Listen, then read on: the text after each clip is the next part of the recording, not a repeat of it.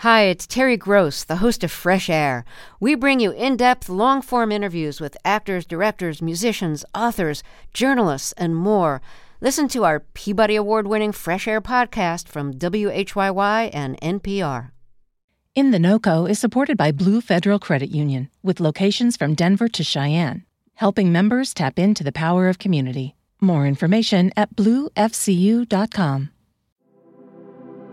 From KUNC and the NPR network, this is In the NoCo, a daily slice of Northern Colorado news and happenings.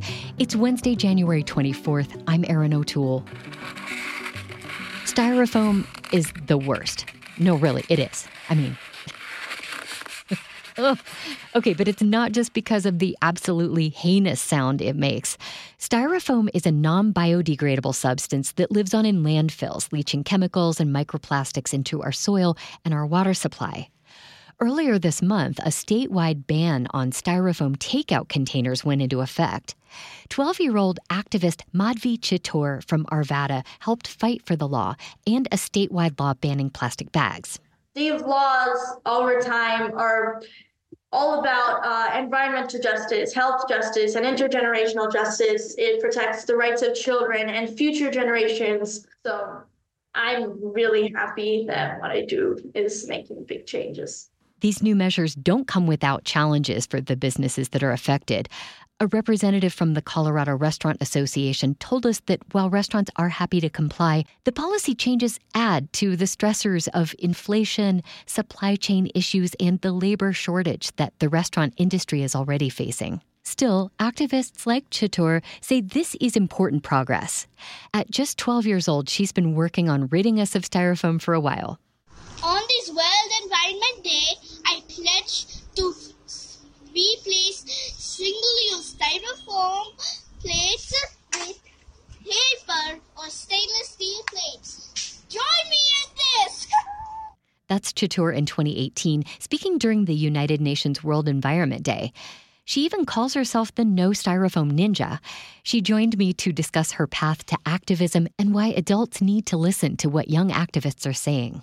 When I was five years old, I watched a CNN documentary called Midway in Plastic Island. So it was really sad and it showed the Great Pacific Garbage Patch. Plastics were all over the like all over the beaches, they were in the oceans. Seabirds and aquatic animals were all uh, eating the plastic, uh, even feeding it to their uh, babies or chicks. And they all died because of that. They cannot digest the plastics. And after many years, after all the bones and the feathers and everything have already decomposed, the plastic was still there. Another sad thing is that Midway Island is like in the middle of nowhere, very far away from civilization, but still because of like the ocean currents are carrying the plastic uh, plastic waste to Midway Island. So yeah, I was really sad and I told my mom I really want to do something about it. So yeah, that's what inspired me to take action. And what did you do? What did that activism look like when you first started at the age of five? Yeah. So, right after that, I wrote a book called Is Plastic My Food? It's, yeah, it's like a children's uh, picture book. I wrote it as well as illustrated. It's also in Amazon. Then I worked with then U.S. Congressman Mr. Ed Perlmutter, and then Governor Mr. John Hickenlooper and Governor Polis to declare April as Plastic and Styrofoam Pollution Awareness Month for all of Colorado. After that, I worked with uh, my school district, Jeffco Public Schools, to bring about the switch from styrofoam uh, school lunch trays to compostable bagasse trays. So yeah, it's a really big win for the health of the students, and it affected 86,000 students in all 155 schools. It also eliminated currently till date 28 million styrofoam uh, trays from going to landfill.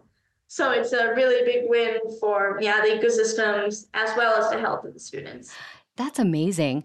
And more recently, your activism has helped get state laws passed, including ones that ban styrofoam and single use plastic bags, another that is meant to curb those so called forever chemicals that are also showing up in our water and in our bodies. Yes, yes. How does that feel to witness your voice and your actions and your activism have that kind of impact? I'm like very happy uh, that my things, like all the work that I do, is actually worth it, and actual change is happening. And even now, uh, recently, uh, in January 1st, the plastic bill, which I call the plastic bill, has officially taken effect. Just let me tell you, imagine like all the plastic bags and styrofoam, which were first manufactured since around the 1950s, they still exist in like somewhere in the world, polluting our air, water, soil, and our entire food chain. It impacts it impacts our health a lot.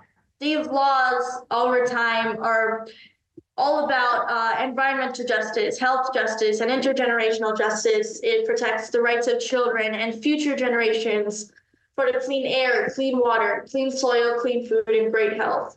So I'm really happy that what I do is making big changes.